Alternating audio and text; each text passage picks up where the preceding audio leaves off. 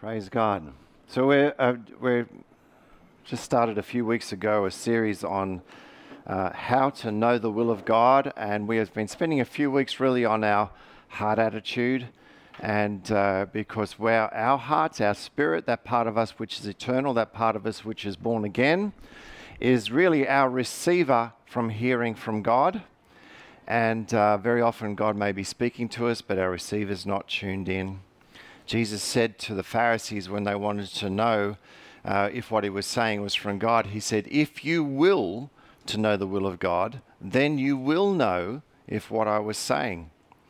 So a lot of uh, a lot of uh, in future weeks we want to get into prophecy, tongues, interpretation, words of knowledge, words of wisdom, all those exciting things that Pentecostals get up excited. I can expect, expect you to stand on your chairs and be running around and all that sort of stuff. But at the moment we're laying a foundation of having a heart that is receptive to hear from God. And uh, last Wednesday night we talked about your spirit will lead you meaning that we are meant to be led by our spirit. We have a, we, we, we are a spirit. We have a soul. We live in a body. Our body is often called the flesh. Our emotions, our will, those things that get all excited and upset. That you know, that's that's uh, often called our flesh. We're not supposed to be led by that. We're led by our heart, and uh, then in particular, God will speak to our heart. So today we're going to do we're going to talk about being perfected in the will of God. Are we excited? Yes. So you can turn in your Bibles to 1 Peter chapter 5 while I talk about Philemon. And um, Philemon is a, a little book, uh, an epistle of, of Paul. It's the last of Paul's epistles in the New Testament, if you don't count Hebrews. Um, I count Hebrews, but it's not official, so we'll just count Philemon. And uh, Paul, when he was imprisoned in Rome, wrote this epistle along with the epistle to the Colossians, and I think there was one other he wrote at the same time. Happy to stand corrected, but just not publicly. And uh, they were they were sent together, I think, with Tychicus, and uh, and uh, this one was a personal letter to Philemon. And Paul came across uh, Philemon. Uh, he was saved in Paul's, uh, Paul's ministry earlier. And Philemon was a wealthy businessman in his town, and he'd opened up his house to the church. Isn't that a blessing? Yes. It's wonderful, and we have been to two wonderful open houses this week. You know, uh, you want to know if we're a New Testament church? We're a New Testament church. Twice this week we have met in houses. Is that good? That is good and we've had fellowship and we've broken bread and we've gone around the word. So one of them at uh, lovely Abby and Eric's beautiful house, and the other Rod and Erica's on Friday night. So we are a New Testament church. All right. So Philemon had had a slave who escaped and probably took some money with him because Paul I don't know if we actually read that verse, whether it comes after 14, but Paul offered to repay anything that was owing to him. Philemon would have been uh, had a huge investment in this slave, and uh, and the slave looks like took some money, some wealth, and went to Rome. And as God would have it, don't you love it when God has His way? as God would have it, when he was in Rome, he came across the ministry of Paul. Now Paul was in prison. So probably now prison that was house arrest. Uh, you know, we, we think of Christians as being uh, poor, Paul, P O O R, not Paul. But in fact, as Paul told the Philippians, My God shall supply all of my needs according to his riches and glory and your needs. And even as a prisoner, he was being amply supplied for. He told the Philippians more than once, You've sent plenty of money.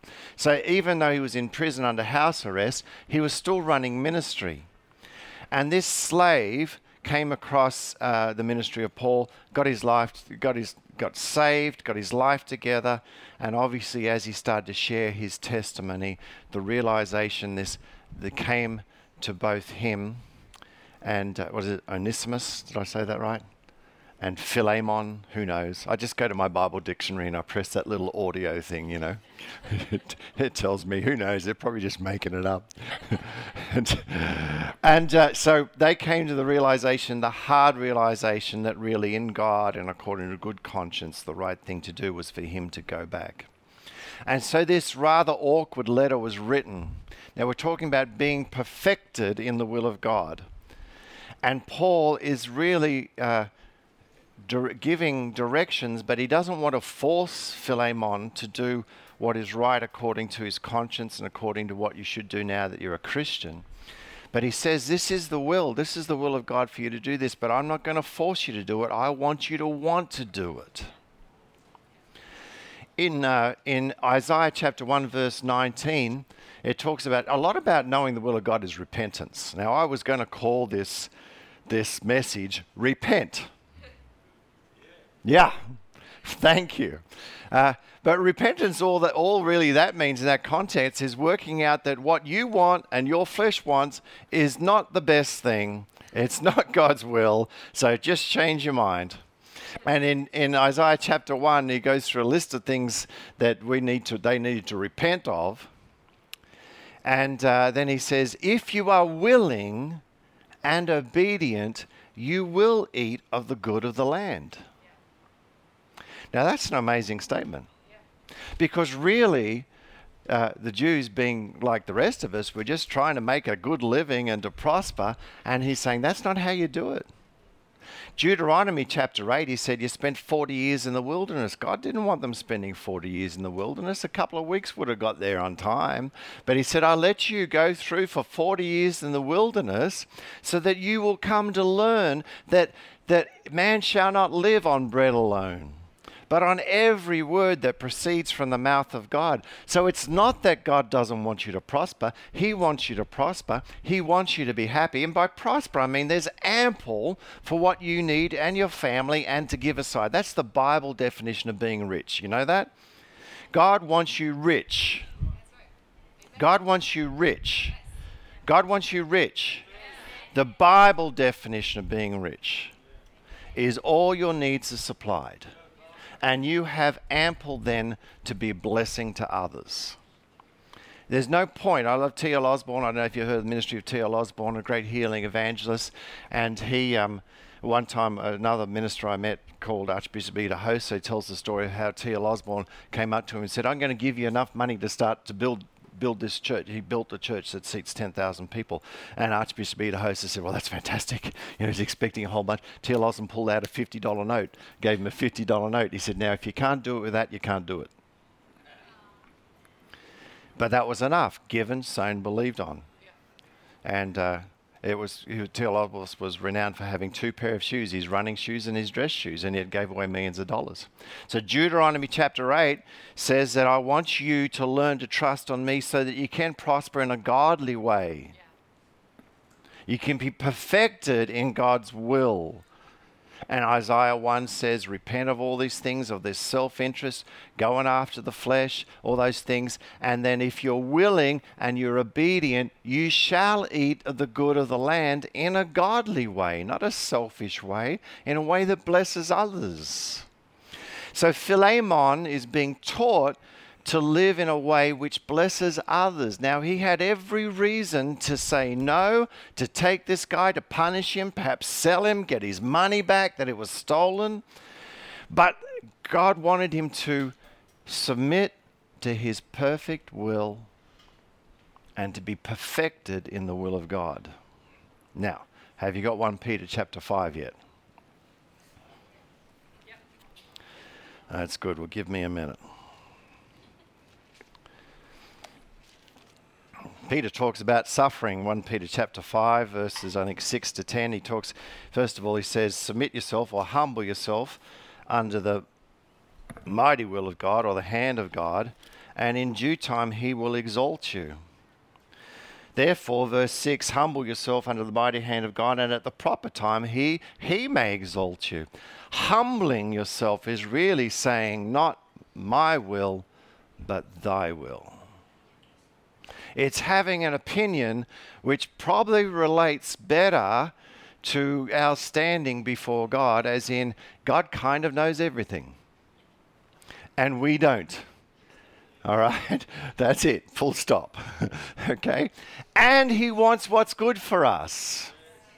He wants what's good for us. But our flesh will say, I know better. Our flesh is I better. And Galatians 5 says, Your flesh, your emotions, your feelings, your sense of self righteousness, the I know better, which is in the sight of all of us, fights against the spirit. But in Romans 8, it says, when our mind is set on the Spirit, that is the grace of God manifest in our life, in our hearts, then life, the life of God is manifest in us. So Peter says to them, there's, there's suffering, uh, there's a lot of things going on at that time. He says, Humble yourself on the might and the mighty hand of God that he may exalt you in due time, casting all your anxiety on him because he cares for you. Be a sober spirit. The adversary, the devil, goes round prowling, seeking whom he, we may. Take a deep breath. The adversary, the devil, goes round as a roaring lion, seeking whom he may devour. It's interesting how the Holy Spirit uh, sandwiched this verse, which we love to claim. He sandwiches it being humble, that's submitting your will, that's yielding to others, that's not insisting on your own way. And then he says, But watch it, because the devil is going to try and make you insist on your own way. The devil's going to try and make you rely on your own flesh. And then he says this in verse 10. He says, after, after resist him, stand firm in your faith, verse 9 uh, knowing that same experiences you're suffering are being accomplished by your brethren who are in the world. After you have suffered, everyone say suffered. We love that word. Don't we love that word? That's a real word of faith type, word of faith, gospel overcoming to suffered. We are called to suffer. Isn't that exciting? we are called to suffer. Uh, and I was going to, I was going to the other thing I, I, uh, I was thinking of all these titles Suffering for Victory. Suffering for Victory. I settled on being perfected with the will of God. Okay, thank you very much. Thank you, miss. Good to hear some vocalization. I know people are awake. Okay, so, but after you have suffered for a little while, the God of mostly grace or a little bit of grace, who, all grace, all grace, do you mean He's got grace for the situation we're in now? Wow. He's got grace for the, uh, the, the needs that we have now.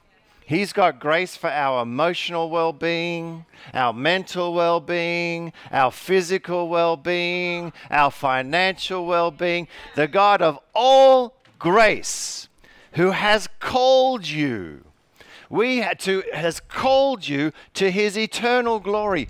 We most Christians and all of us, we live this life like, you know, like it's never going to end, and then we panic that it is going to end. All right? The fact of the matter is our time on life is short. It counts, but we need to live with eternity. Because we are sowing now what we will reap in eternity. Now, I don't, now, we are, you, you believe in the Lord Jesus Christ, you're saved, your sins are forgiven, you'll get into heaven. But the rewards is that God, how God was able to trust us, you know, we, we won't actually all start on the same playing field when the Lord returns. Yeah. Okay, and that's taught. I don't know whether your, your theology is going tilt, tilt, tilt, you know, bang, bang, you know. But uh, I'm just thinking of these, you know, what are those machines you pinball, tilt, tilt, don't like that, tilt, tilt, tilt. But the fact of the matter, what is done in grace, in the Lord's strength, that's according to his will, by his might now, we'll reap a reward from. When you think of that, it has to be that, because we do not want to take flesh into heaven. Do we? No. So it's all going to be burned away. Okay? So, hallelujah. Praise God. So it says, uh, it, we're called to his eternal glory. He himself will perfect, confirm, perfect, confirm, strengthen, and establish us. Who wants to be perfected? Who wants to be confirmed? Who wants to be strengthened? Who wants to be established? Then suffer. and suffer. We're called to suffer. All right? We're called to suffer. what are we called to suffer? Well, there will be a time, and, and in many parts of the world, the Christians are the most persecuted uh, faith in the world. There are Christians now. We may be called to lay down our lives for the gospel. We're supposed to have laid it down anyway. We are. So that may come. But, but praise God in our situation, and for most of us, we never will never be called to suffer like that. When you look at Jesus' suffering, and remember Philippians said, said, use him as a role model who humbled himself. And after he humbled himself for a while, it says, therefore God highly exalted him. And if we're prepared to take this suffering now that we're going to share on a few minutes today, he can and will exalt us. We will be perfected. But if you think, when did the redemption of our lives begin with Jesus? Well, he spent you know three years of his life teaching the gospel, but it began in the Garden of Gethsemane. It began when he surrendered. Philippians 2 said, Have the same attitude that Christ did. And when he said, I don't, Jesus would have known a lot of what he was going to go through because he knew the Bible. He knew he knew the prophecies in Isaiah how his back would be stripped and how would be he would be beaten so hard that people wouldn't recognize him and he knew that. And he said, I don't want to, my will is not to have to go through that, Lord, but if there is another way. And his suffering was so great in the garden that he began to bleed blood and the trauma. And he came to that place where he said, Not my will, but thy will. Our suffering is when we say, the majority of it, every day, is when we say, Not my will, but thy will. And that's in a thousand different ways. A thousand. We'll talk about some of them by example. And we've talked a little bit about uh, from Jeremiah, and Jeremiah is the largest book in the Bible. Jeremiah was a prophet; they call him the wailing prophet. I think that's unfair because he was he did write Lamentations, which everyone has their bad days.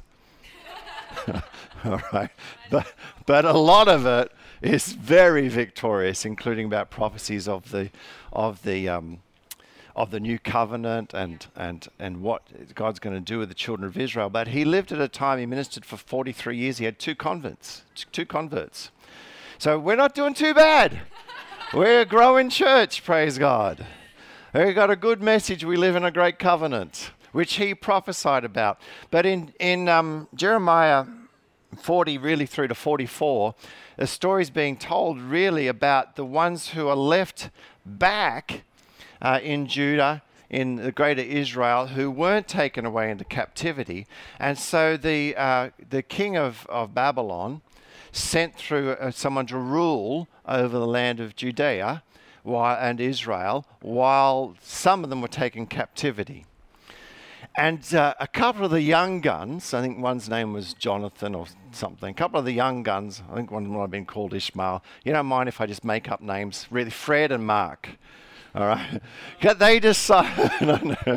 All right. Well, a couple of the young guns decided we're going to do something about this. And they took it upon themselves to attack the king, which the king of Babylon had set over Israel. And then, you know, you've ever done one of those stupid things where you really take, you know, you take it into your own hands to say to tell God how things should be ruled, and so they they took it they took upon authority to to attack the king of um, the king which the Lord or the ruler which uh, Babylon had put over over um, over Israel. He then retreated up to the Amorites, I think it was, or the Hittites, or the one of those tribes up there, far too uptights, one of them and to regroup. And then they went, uh oh. mm, bad move. Bad move. So they, they, they, they said, let's, let's get spiritual. You ever got spiritual after you made a bad move? You know, I'm going to get spiritual. So they took an offering down to Jerusalem, and Jeremiah lived just outside of Jerusalem. They said, "Let's get spiritual about this now. Let's let's bring God into the equation. You know, maybe He can help us from our folly. You know." They brought this offering down, and then they met with Jeremiah, and they said, "We really want you to give us a word about what what we're to do now." They wanted to go to Egypt. we've, we've really blown it here. We need, I hear Egypt's nice this time of year. you know, perhaps we should all go down to Egypt. You know, that was their will. And, and Jeremiah said, I, am going to pray about it. And they said, whatever you do, whatever you say, whatever God says, I will do. I, you know, I've passed it for a few years. When Christians make these absolute statements, there's this little warning that goes in the back of your head, you know, like the ones that come and they've been there one day and they call you pastor this, pastor that, and you're thinking, I'm not your pastor. You know, you, I smile. You'll never know I was thinking that. But you know, whatever you say with this, whatever you say will do, whatever you, whatever. You. So Jeremiah went fast and prayed for ten days, and he came back and he gave them a message they did not want to hear. It did not make sense to them. And God said to them, "Stay. This is where I've called you. This is where you'll prosper. Stay." Well, has anyone ever heard that and he just didn't want to stay? I've done that a few times, didn't want to stay. And they said to him, You're hearing wrong. You haven't heard from God. You're hearing wrong.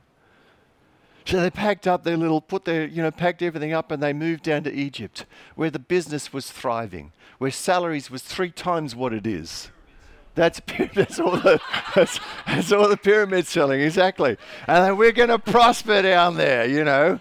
And so they went down because it just made more sense, you know. You think we would learn from you know it says in it says in the hebrews that all these people are set up to be examples for us so we don't need to learn the hard way all right and that's why they went for 40 years trying to learn. So he said that you will learn, get it into your thick skull that man shall not live on bread alone. I will prosper you in the wilderness. I will cause it to rain. I will give you food. I will give you a pillar of cloud by by a cloud by day, a pillar of fire at night to keep you warm. When all the circumstances go against you, I will prosper you so that you will learn that man shall not live by bread alone, but every word that proceeds from the mouth of God. Jesus went through 40 days in the wilderness to, to be tested. He was perfected by his own suffering so that it was he knew solid that God was going to supply for him. He quoted that same scripture. The word perfected is like, um, uh, it actually means like to refurbish or furbish something well. You know, if you ever built a house or whatever, you realize the walls go up and the roof comes up.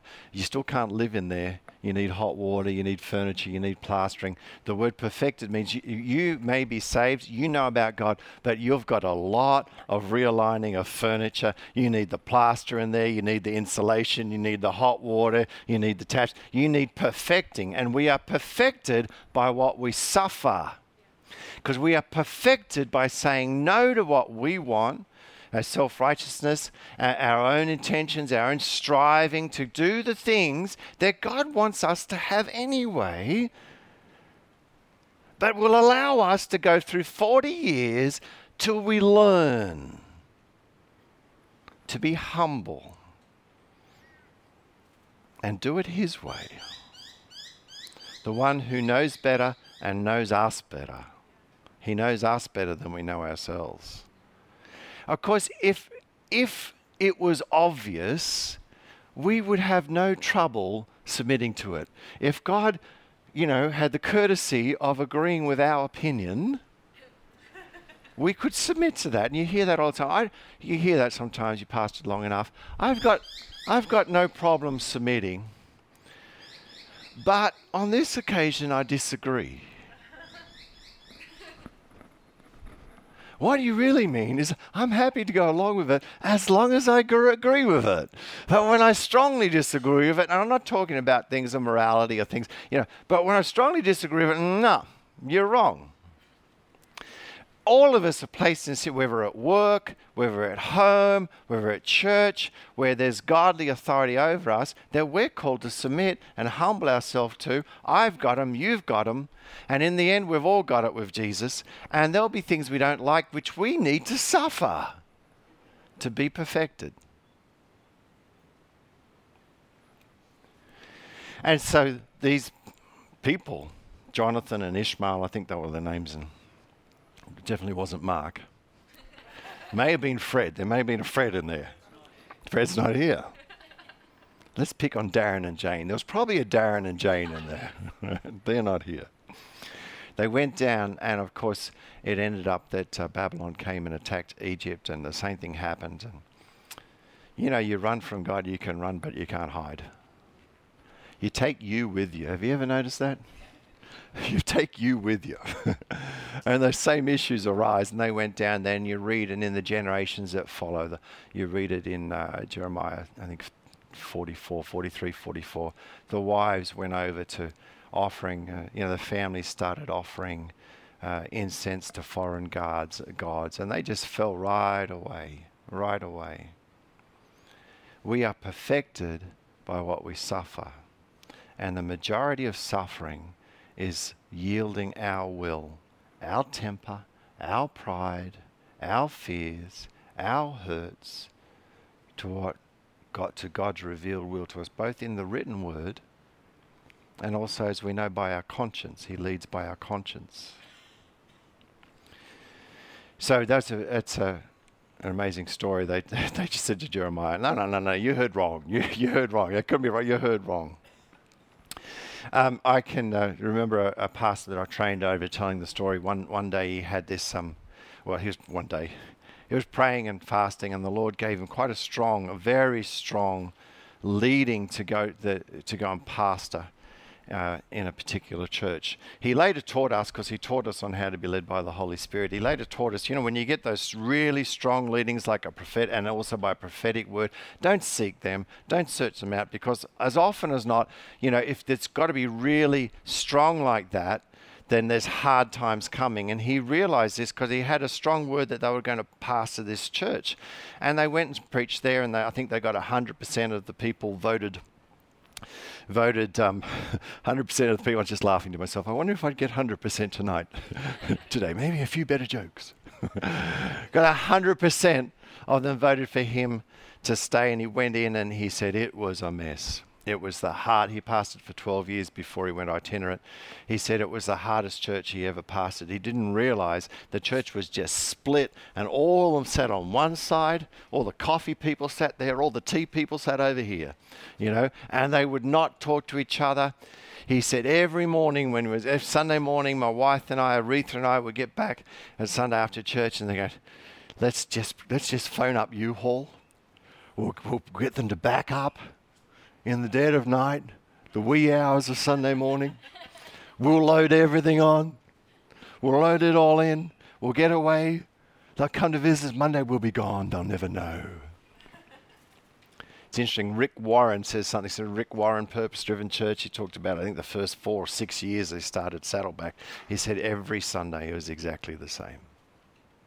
Every Sunday. It was just a, a few years ago well, maybe not a few years ago, not too recently, but some time ago, I decided uh, that I was going to ask God whether He really wanted me here, you know. And uh, I, I gave Him an option. so, you know, when I prayed, I still you know, I got, you know, you're there. That's where I want you. But I thought I'd give God an option just in case I'd been hearing him wrong, you know. so I applied for this job, and I told Linda I was applying for this job. It was one, you know, like I wasn't seriously applying for. It. But I don't know. It just I don't know if you think. Sometimes I think, you know, at least I'll go through this process, and then I get to the end of it. Not whether you get the job or not. That's not how you get led. But you know, this persistent thing, as I honestly pray, I know this is where I'm meant to be. So I applied for this job. It was a lovely job beautiful little Christian school, nice coastal town, perfect weather, beaches, everything, you know. And they replied, you know, and uh, they liked it, and they said, "What can you teach?" And I had my first interview, and I almost told them then, and anyway, I think that was Monday, and then they arranged for a second interview on Friday. Do you remember this? Me telling you that vaguely? Yeah, probably wasn't too proud of myself. I knew, you know, I knew, I knew. And so then I prayed myself, oh, Lord, I've got this job. By the time you get a second interview, you know, my resume is quite quite long in, in teaching and been leading here, leading that school, this private school, this, that, and that school. And, you know, like if you're, if you're being led by, by, by, by fleeces, you know, you, could, you don't get led, don't get led. It doesn't say in Romans 8, by the way, as many as led by the fleeces of God or the sons of God. It says as many as led by the Holy Spirit, the sons of God. But if I'd put out a fleece, I'd think maybe God wants me to do this. But I knew, I knew I was called to suffer with you all. we have sometimes when we first got here, and I'd go for coffee down at uh, Caloundra and go, oh, well, someone's going to be called to suffer for the gospel. yeah. So I, I phoned him up and said, listen, thank you very much for I knew. But it was good in a sense because I certainly gave God plenty of opportunity. But God will allow you, God will allow you not to hear him or to suppress it I mean, how, how, like, look at us. Look at how, look at you, beautiful people. You're beautiful. You know, God's doing such good things, and look at us. Look at how are we not blessed? Look, turn around and look. How good is this? And who got here grumpy this morning? you know, it's not as if we're in, in Egypt or walking through the desert. We're blessed. But we're perfected by what we suffer, by yielding and saying, not thy will, but thy, but not my will, but thy will. Not like the people with Jeroboam, they said, not thy will, but my will. Now we're, supposed to say, not my will, but thy will. And I was sharing on Wednesday night how the, after the first year at, uh, at Bible college, I wanted to come home. We'd spent every cent we had. We only had a little bit of money in the bank, not enough to pay rent that month. The business I was in closed down. And this, and to top it all off, Linda wanted to send our oldest child to a private school you know, which meant, you know, it's meant that we're going to have to believe God for that money. And I wanted to go home. Oh, I just wanted to go home. You know, I, I had a, a good job there. It was I was still young. I'd been off. I was in middle management of school. I'd been offered the principalship of a of a well, it's going to be vice print deputy principal to become principal school of what is now uh, the most elite, the most uh, one of the most expensive private schools in the area. And all that was waiting for me if I came back and I wanted to come back. And, you know, I could justify it because we could do Bible college the second year back here. And you wouldn't have had any of that pressure, you know? But in driving, and, and uh, Linda had said to me that um, she believed God called us to stay for two years. Long and the short of it is, uh, you know, driving to what was a friend's graduation that had graduated, I, I knew, you know, you know, you just know down here you knew God wanted me here. The victory that comes when you suffer by putting your will down says in Philippians, therefore God highly exalted him. Says in Peter said, humble ourselves under the mighty hand of God, that at the right time you will be exalted in a way that's not prideful, I didn't make it. I didn't do it. And the next year, God provided us for abundantly. Long story short, God had been speaking to me about going to a certain part of work, a certain place of work. I just walked in. They weren't looking for people. I got the job. They gave me a guaranteed income to start with. That year, we sold a million dollars worth of furniture, US. That's about $56 million Australian. Back in those days,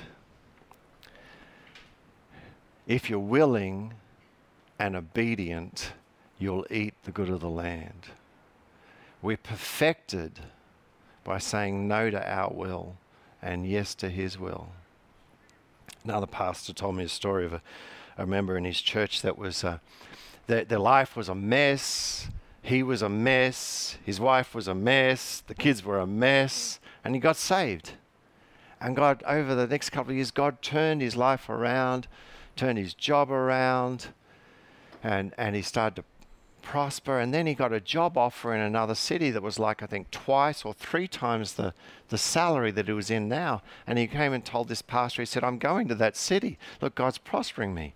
And, and uh, the pastor said, Have you prayed about it? You know, you, you, you're pastoring long enough and you know speaking to people, Have you prayed about it? Uh huh.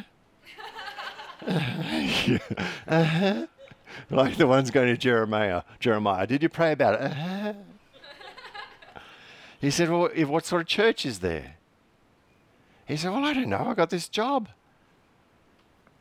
You know, we need to let spiritual things rule our lives. We are perfected by suffering in the flesh. It's saying no to the flesh. It's saying no to the flesh. Saying no. No to those bouts of temper. No to those lustful thoughts. And the Holy Spirit will quicken you and enable you. And no to these desires which seem perfectly reasonable and intelligent and logical, they're just not God's will for us. He says in Isaiah, per- he said, You're perfected, made perfect, you're equipped, your life is filled out through saying no to the flesh. He says, If you're willing and obedient, And I don't mean just obedient if you say so, just willing and obedient you'll eat the good of the land. And Philemon, there's interesting verse there. You could just flip back there. There's two interesting verses just as we wind up.